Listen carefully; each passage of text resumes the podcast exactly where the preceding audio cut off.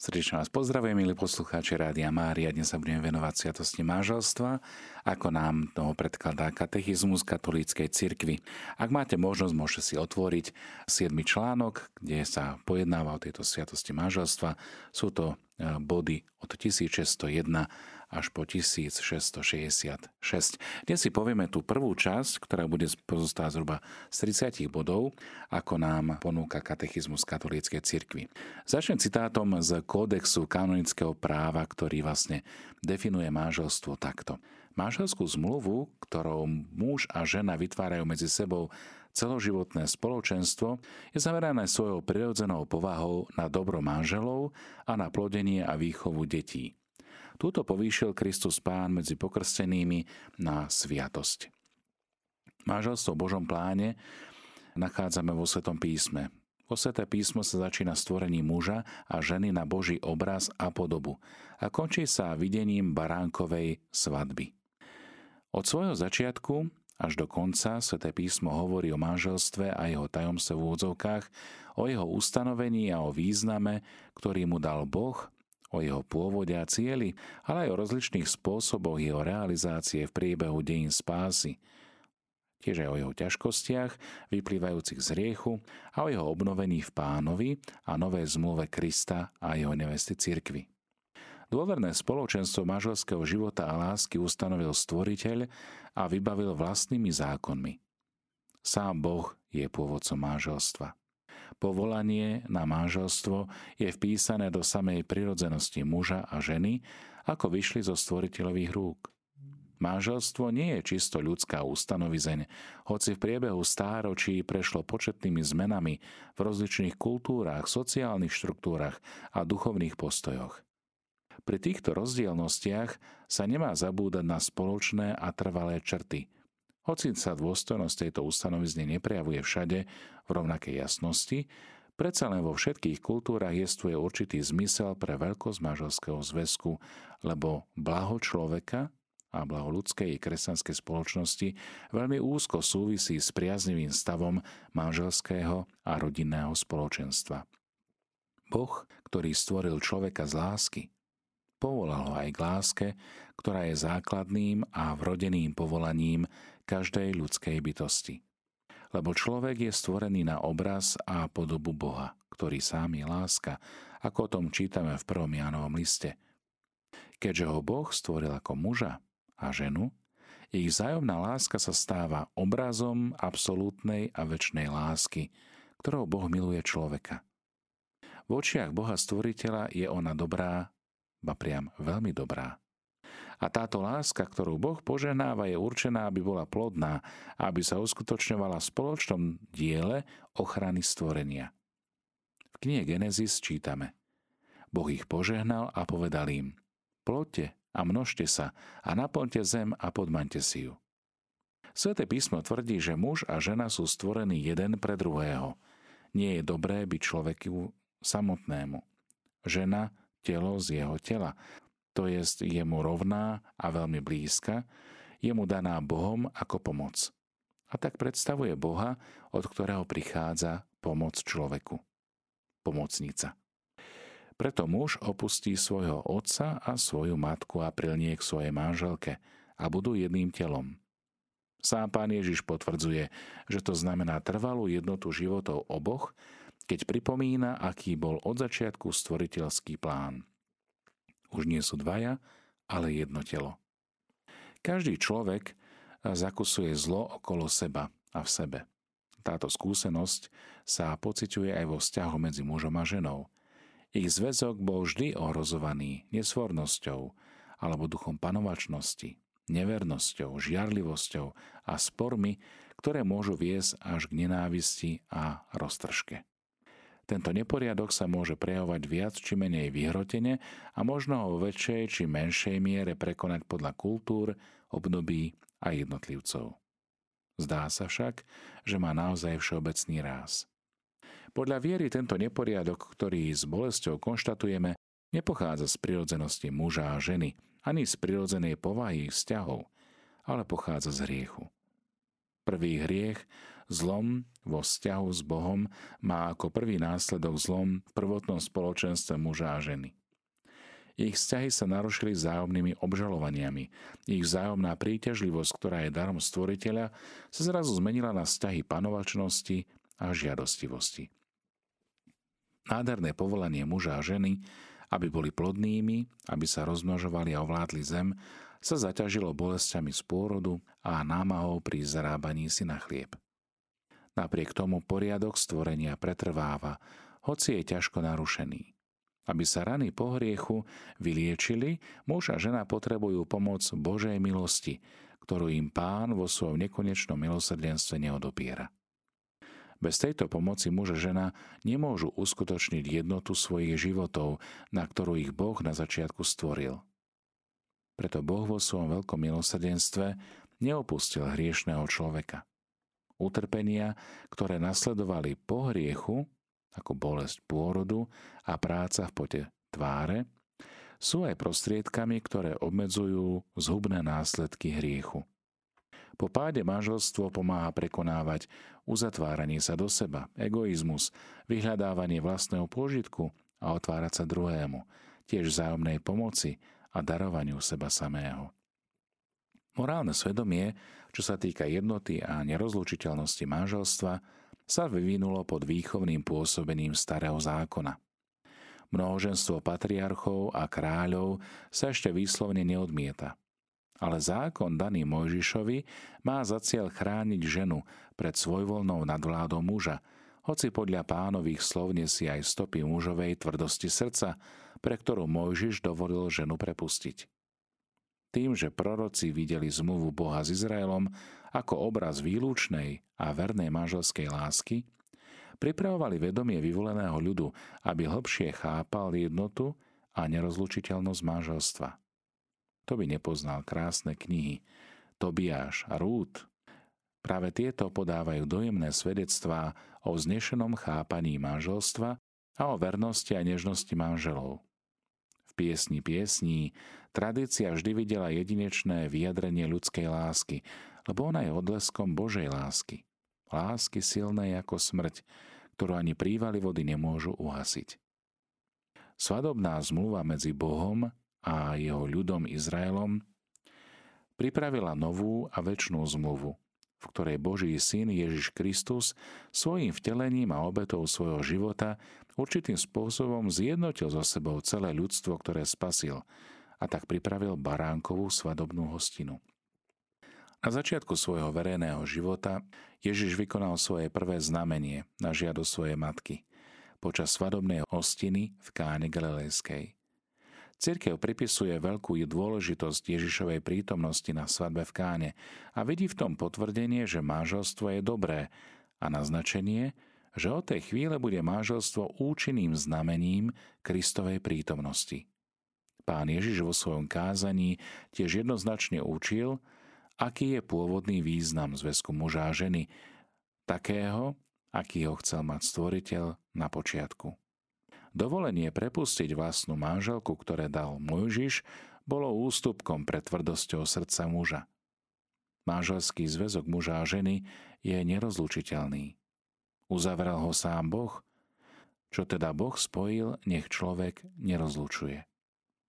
Toto jednoznačné naliehanie na nerozlučiteľnosť manželského zväzku mohlo vyvolať rozpaky a zdať sa neuskutočniteľnou požiadavkou – Pán Ježiš však neuložil manželom neúnosné a príliš ťažké bremeno, ťažšie ako Mojžišov zákon.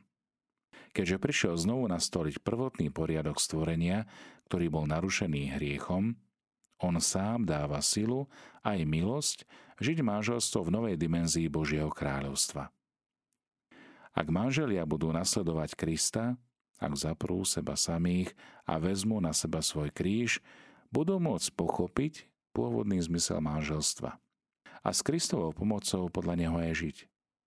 Táto milosť kresťanského manželstva je ovocím Kristovho kríža, ktorý je zároveň zdrojom celého kresťanského života. Naznačil to už Pavol, keď hovorí Muži, milujte svoje manželky, ako Kristus miluje církev a seba samého vydal za ňu, aby ju posvetil, Čítame v 5. kapitole listu Efezanom. A hneď preto muž zanechá otca i matku a pripúta sa k svojej manželke a budú dvaja v jednom tele. Toto tajomstvo je veľké. Ja hovorím o Kristovi a cirkvi.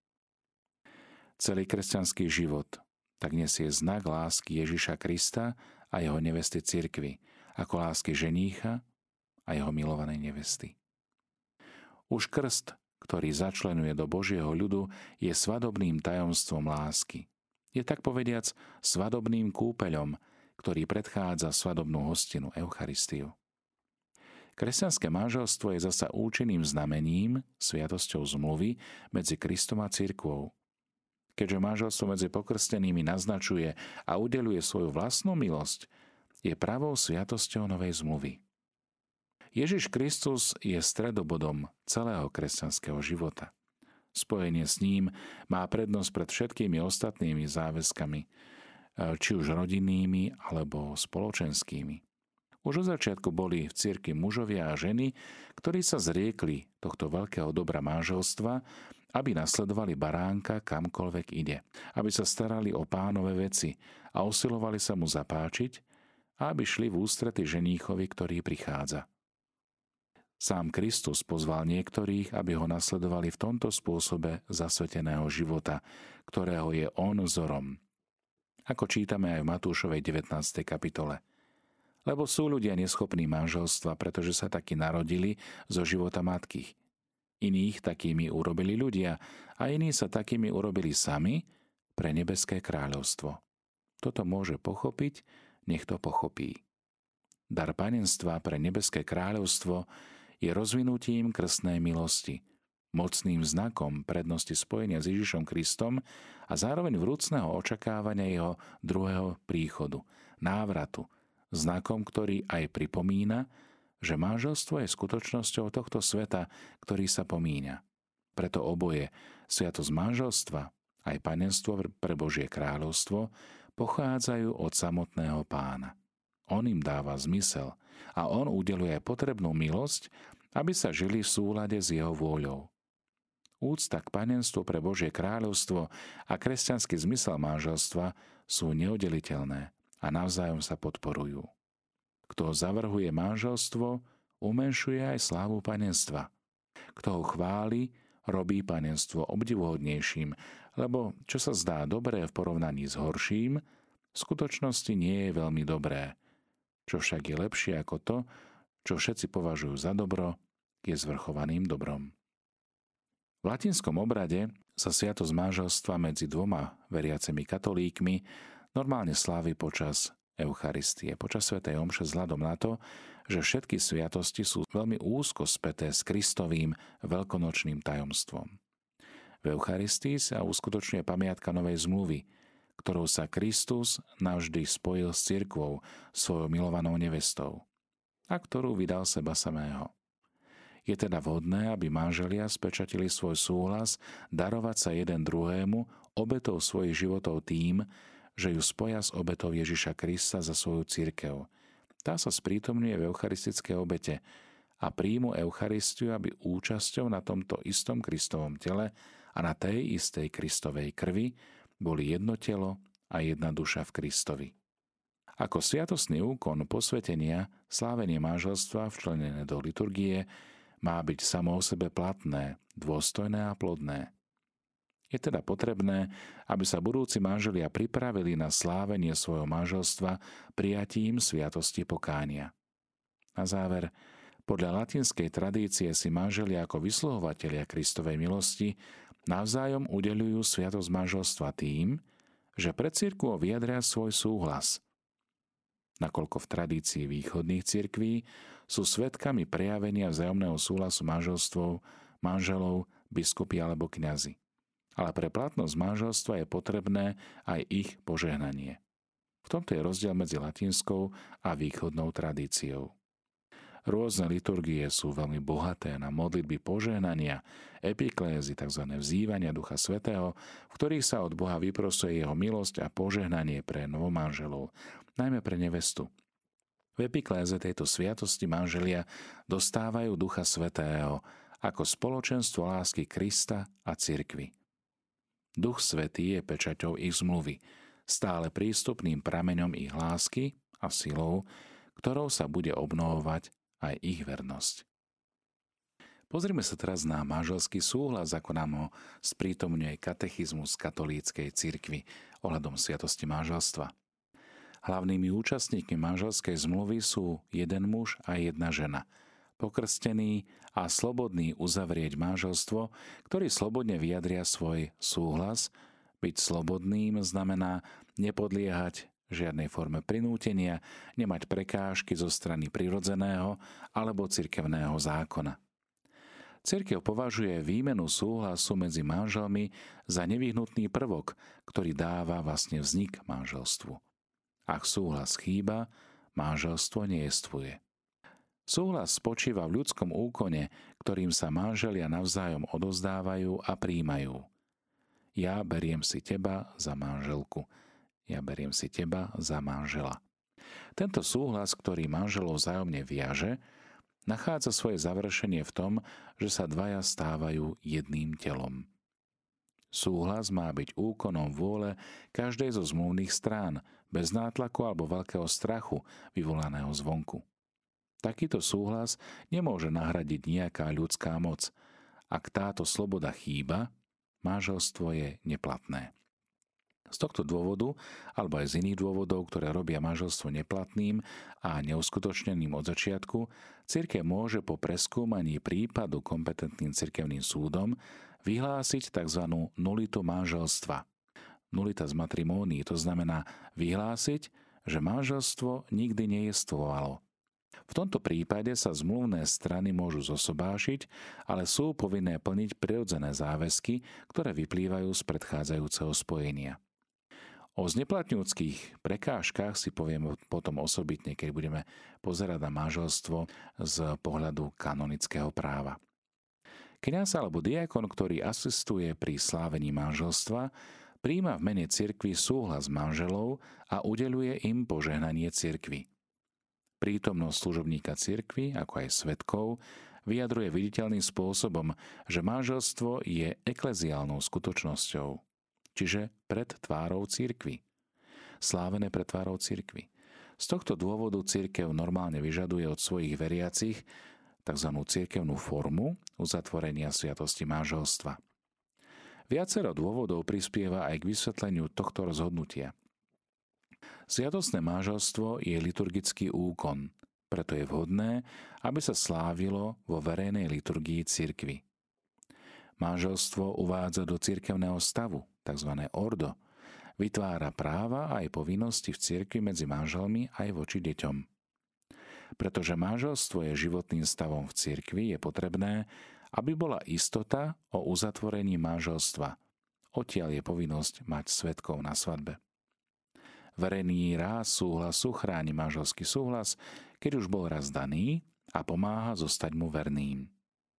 Aby súhlas manželov bol slobodným a zodpovedným úkonom a manželská zmluva mala pevné a trváce ľudské i kresťanské základy, príprava na manželstvo je na najvyš dôležitá. Prvoradou cestou tejto prípravy je príklad a poučenie rodičov a rodín. Preto duchovní pastieri a kresťanské spoločenstvo ako Božia rodina majú nenahraditeľnú úlohu pri odozdávaní ľudských a kresťanských hodnot manželstva a rodiny. A to tým viac, že v súčasnosti mnoho mladých ľudí skusuje následky rozbitých rodín, ktoré túto prípravu už dostačujúco nezabezpečujú. Mladých treba predovšetkým samotnej rodine vhodne a včas poučiť o krásne znešenosti poslania a prejavoch manželskej lásky, aby vychovávaní v úcte k čistote mohli prejsť v primeranom veku od čestného zasnúbenia do sviatostného manželstva. Pozrime sa teraz na chvíľku na miešané manželstva a rozdielnosť kultu. V mnohých krajinách sa veľmi často vyskytujú prípady tzv. miešaného manželstva. Myslí sa tým medzi katolíkom a pokrsteným nekatolíkom. Táto skutočnosť vyžaduje osobitnú pozornosť manželov aj duchovných pastierov – Prípad manželstiev s rozdielnosťou kultu čo sa myslí medzi katolíckým partnerom a nepokrsteným, si vyžaduje ešte väčšiu opatrnosť.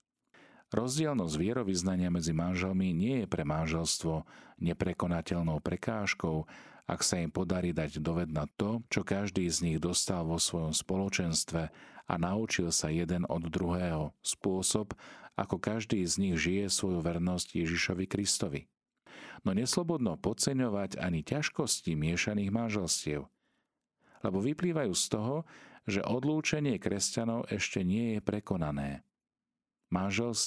Manželia sa vystavujú nebezpečenstvu, že budú pocitovať drámu rozdelenia kresťanov v samotnom lone svojej rodiny.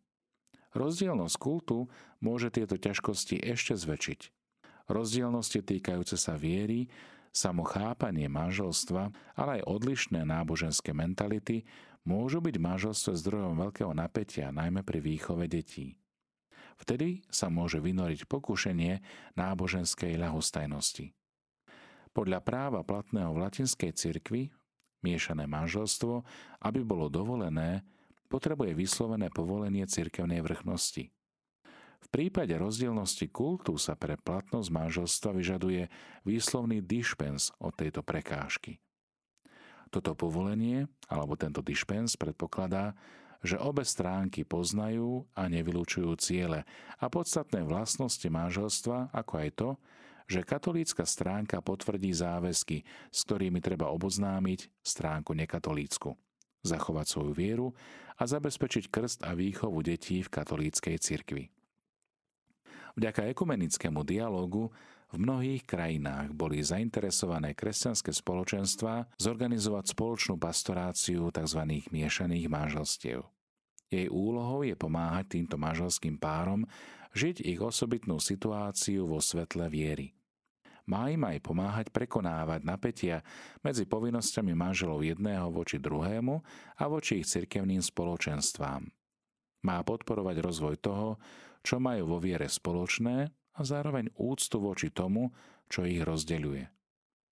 V manželstvách s rozdielnosťou kultu má katolícky manželský partner osobitnú úlohu. Lebo neveriaci muž sa posvecuje v žene a neveriaca žena sa posvecuje v bratovi. Ako čítame v promliste Korintianom 7.14. Pre kresťanského manželského partnera a pre cirkev je to veľká radosť, ak toto posvedcovanie v úvodzovkách vedie k slobodnému obráteniu druhého manželského partnera na kresťanskú vieru. Úprimná manželská láska, pokorné a trpezlivé pestovanie rodinných čností, ale aj vytrvalá modlitba môžu pripraviť neveriaceho manželského partnera na to, aby napokon prijal milosť obrátenia. Pozrime sa teraz na účinky sviatosti manželstva. Z platného manželstva vzniká medzi manželmi zväzok, ktorý je svojou prirodzenosťou trvalý a výlučný. Čo sa tým myslí? Okrem toho, že v kresťanskom manželstve sú manželia osobitnou sviatosťou, posilnení a akoby posvetení na povinnosti a dôstojnosť, ktorá vyplýva z ich stavu manželov. Sám Boh spečačuje súhlas, ktorým sa manželia navzájom odozdávajú a príjmajú. Z ich zmluvy vzniká z Božieho rozhodnutia trvalá ustanovízeň, ako aj pred spoločnosťou, v ktorej žijú. Zmluva manželov je začlenená do zmluvy Boha s ľuďmi. Pravá manželská láska je tak zapojená do lásky Božej. Manželský zväzok ustanovil teda sám Boh. Takže platne uzavreté a manželským úkonom završené manželstvo tzv. matrimonium ratum et consumatum, medzi pokrstenými nemôže byť nikdy rozviazané. Tento zväzok, vyplývajúci zo slobodného ľudského činu manželov a zo završenia manželstva, je neodvolateľnou skutočnosťou a dáva vznik zmluve, zaručenej vernosťou Boha. Cirkev nemá moc vysloviť sa proti tomuto ustanoveniu Božej múdrosti. Kresťanskí manželia majú vo svojom životnom stave a položení svoj vlastný dar v Božom ľude. Táto milosť, vlastná sviatosti manželstva je určená na zdokonalovanie v láske oboch manželov a na posilnenie ich nerozlučnej jednoty. Touto milosťou si v manželskom živote, ako aj v prijatí a výchove detí, navzájom majú napomáhať k svetosti. Vieme, že prameňom tejto milosti je Ježiš Kristus. Lebo ako kedysi Boh vyšiel v ústrety svojmu ľudu zmluvou lásky a vernosti, teraz spasiteľ ľudí a ženích cirkvy ide kresťanským manželom v ústrety skrze sviatosť manželstva.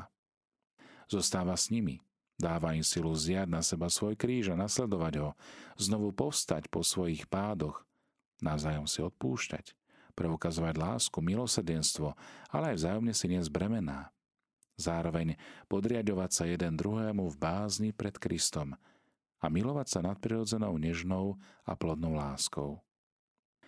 V radostiach ich lásky a ich rodinného života im Kristus už na tomto svete dáva vopred okúsiť onú baránkovú svadobnú hostinu. Ako by sme mohli opísať šťastie takéhoto manželstva, ktoré cirkev spája, obeta posilňuje, požehnanie spečatí, anieli ohlasujú a Boh Otec chvaluje aké to majú dvaja veriaci spojení jedinou nádejou, jedinou túžbou a rovnakým spôsobom života a to istou podriadenosťou. Veď obaja sú deti jedného otca, obaja sú spolusluhovia. Nijaký rozdiel ducha ani tela, ale naozaj dvaja v jednom tele. Kde je jedno telo, je aj jeden duch. Toto čítame už u Tertuliána a veľmi pekne to zvýraznil blahej pamäti svätý pápež Ján Pavol II v apoštolskej exhortácii Familiaris Consortio. Pozrime sa teraz na dobrá a požiadavky manželskej lásky. Manželská láska má v sebe úplnosť, v ktorej majú miesto všetky zložky ľudskej osoby. Požiadavky tela a pudu, sily zmyslov, citov, túžby ducha a vôle. Táto láska smeruje k čo najhlbšej osobnej jednote, ktorá ponad spojenie v jednom tele vedie k tomu, aby vytvorila jedno srdce a jednu dušu. Čiže vyžaduje nerozlučiteľnosť a vernosť v definitívnom významovom sebadarovaní a zároveň sa otvára pre plodnosť. Slovom, ide tu o normálne charakteristické vlastnosti každej prirodzenej manželskej lásky. Ale s novým významom, ktorý ich nielen očistuje a upevňuje, ale aj poznáša natoľko, že sa stávajú vyjadrením čisto kresťanských hodnôt. Pozrime sa ešte na jednotu a nerozlučnosť. Láska manželov samou povahou vyžaduje jednotu a nerozlučiteľnosť spoločenstva ich osôb, ktoré zahrania celý ich život. Ako čítame v Matúšovom evaníliu. A tak už nie sú dvaja, ale jedno telo. Manželia sú povolaní neprestane ráz vo svojom spoločenstve, každodennou vernosťou manželského sľubu, úplného vzájomného sebadarovania. Toto ľudské spoločenstvo je upevnené, očistené a završené spoločenstvom v Kristovi, udelenom sviatosťou manželstva. Prehlbuje sa životom spoločnej viery a najmä spoločne príjmanou Eucharistiou. Jednota manželstva potvrdená pánom je očividne zrejmá aj z rovnakej osobnej dôstojnosti muža a ženy, ktorú treba uznávať vo vzájomnej úplnej láske. Mnohoženstvo, tzv. poligamia, je v rozpore s touto rovnakou dôstojnosťou a manželskou láskou, ktorá má byť jediná a výlučná voči jednej osobe. Vernosť manželskej lásky. Láska samou svojou povahou vyžaduje od manželov neporušiteľnú vernosť. Vyplýva to z daru seba samých, ktorým sa manželia odozdávajú jeden druhému. Láska chce byť definitívna. Nemôže trvať iba do nového rozhodnutia alebo do nejakého pocitu či emócie. Toto dôverné spojenie, čiže vzájomné darovanie dvoch osôb, ako aj dobro detí, vyžadujú úplnú vernosť manželov a dôrazne požadujú ich nerozlučiteľnú jednotu. Najlepším dôvodom je vernosť Boha svojej zmluve, čiže vernosť Krista svojej cirkvi. Sviatosť manželstva robí manželov schopnými, aby túto vernosť predstavovali a vydávali o nej svedectvo. Sviatosťou nadobúda nerozlučiteľnosť manželstva nový a oveľa hlbší význam. Môže sa zdať ťažké, ba dokonca nemožné spojiť sa na celý život s jedinou osobou. Preto je veľmi dôležité ohlasovať dobrú zväzť, že Boh nás miluje definitívnou a neodvolateľnou láskou a že manželia majú účasť na tejto láske, ktorá ich vedie a posilňuje a že svojou vernosťou môžu byť svetkami vernej Božej lásky. Manželia, ktorí s pomocou Božej milosti vydávajú takéto krásne svedectvo, často vo veľmi ťažkých podmienkach si zaslúhujú úprimnú vďačnosť a podporu celého cirkevného spoločenstva. Samozrejme sú však situácie, v ktorých sa manželské spolužitie stáva z najrozličnejších dôvodov prakticky nemožné. V takýchto prípadoch cirkev pripúšťa fyzickú rozluku manželov a koniec spolužitia. Pred Bohom však manželia neprestávajú byť manželom a manželkou. Nemôžu uzavrieť nový zväzok, lebo tento stále trvá. V takejto ťažkej, náročnej situácii najlepším riešením by bolo zmierenie, ak je to vôbec možné. Kresťanské spoločenstvo je povolané napomáhať týmto osobám, aby kresťansky prežívali svoju situáciu verný svojmu manželskému zväzku, ktorý ostáva nerozlučiteľný. Dnes je v mnohých krajinách veľký počet katolíkov, ktorí sa uchylujú k rozvodu podľa občianských zákonov a civilne uzatvárajú nový zväzok. Cirkev verná slovám Ježiša Krista, každý, kto prepustí svoju manželku a vezme si inú, dopúšťa sa voči nej cudzolostva a ak ona prepustí svojho muža a vydá sa za iného, cudzoloží, je presvedčená, že nemôže uznať nový zväzok za platný, ak je platné prvé manželstvo. Ak sa rozvedení zosobášili civilne, nachádzajú sa v situácii, ktorá objektívne porušuje Boží zákon. Preto nemôžu pristupovať k príjmaniu Eucharistie, kým táto situácia trvá. Z toho istého dôvodu nemôžu vykonávať v cirkvi isté zodpovedné funkcie. Zmierenie sviatosťou pokánia sa môžu udeliť len tým, čo ľutujú, že porušili znak zmluvy a vernosti Kristovi a zavezujú sa žiť v úplnej zdržanlivosti. Voči kresťanom, ktorí žijú v takejto situácii a ktorí si často zachovávajú vieru a želajú si kresťansky vychovávať svoje deti, kňazi a celé cirkevné spoločenstvo majú prejavovať pozornú starostlivosť, aby sa nepovažovali akoby za odlúčených od cirkvy, na ktorej živote sa ako pokrstení môžu a majú zúčastňovať.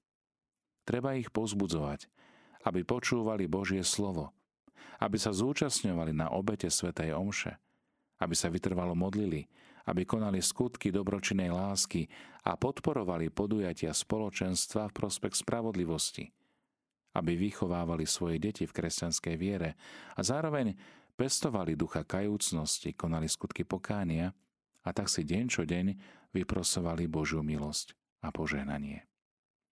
Samotná manželská ustanovízeň a manželská láska sú svojou prirodzenou povahou zamerané na plodenie a výchovu potomstva a tým dosahujú ako keby svoju korunu.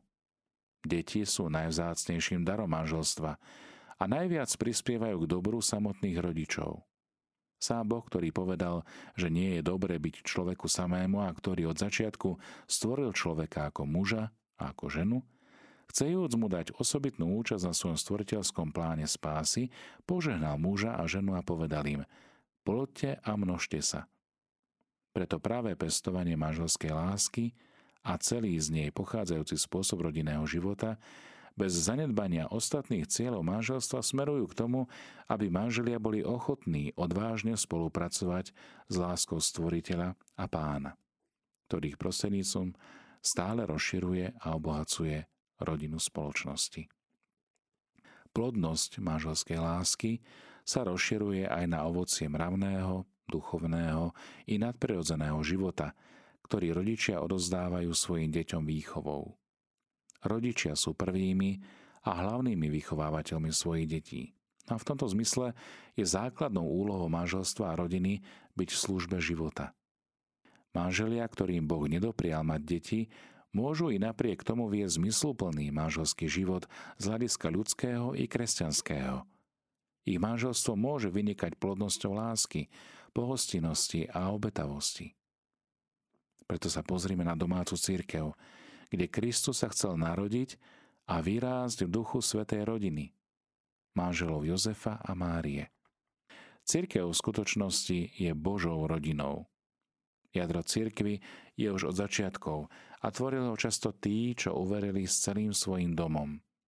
Keď sa obrátili, túžili potom, aby aj celý dom bol spasený. Tieto rodiny, ktoré sa stali veriacimi, boli malými ostrovmi kresťanského života v pohanskom svete. V súčasnom svete, ktorý je viere často cudzí, báž nepriateľský, majú kresťanské rodiny prvoradý význam ako ohniska živej viery. Preto aj druhý vatikánsky koncil nazýva rodinu starobilým názvom Ecclesia domestika, čiže domáca církev – v kruhu rodiny majú byť rodičia slovom a príkladom tými prvými ohlasovateľmi viery pre svoje deti a majú pestovať povolanie vlastné každému z nich a s osobitnou starostlivosťou aj povolanie duchovné. V rodine sa veľmi jasne uplatňuje aj krstné kňazstvo otca, matky, detí a všetkých členov rodiny, príjmaním sviatostí, osobnou modlitbou a vzdávaním vďaky svedectvom svetého života, ale aj seba zapieraním a činorodou láskou. Rodina je tak prvou školou kresťanského života a je aj školou plnšej ľudskosti, lebo tu sa človek učí trpezlivosti, ale aj radosti z práce, bratskej láske, veľkodušnému a opätovnému odpúšťaniu a najmä uctievaniu Boha modlitbou a obetou svojho života. Napokon Treba ešte spomenúť niektoré osoby, ktoré sú pre konkrétne podmienky, v ktorých musia žiť a často aj bez toho, že by to chceli, osobitne blízke Ježišovmu srdcu. A preto si zasluhujú lásku a pozornú starostlivosť cirkvy a najmä jej pastierov. Je to veľký počet slobodných osôb.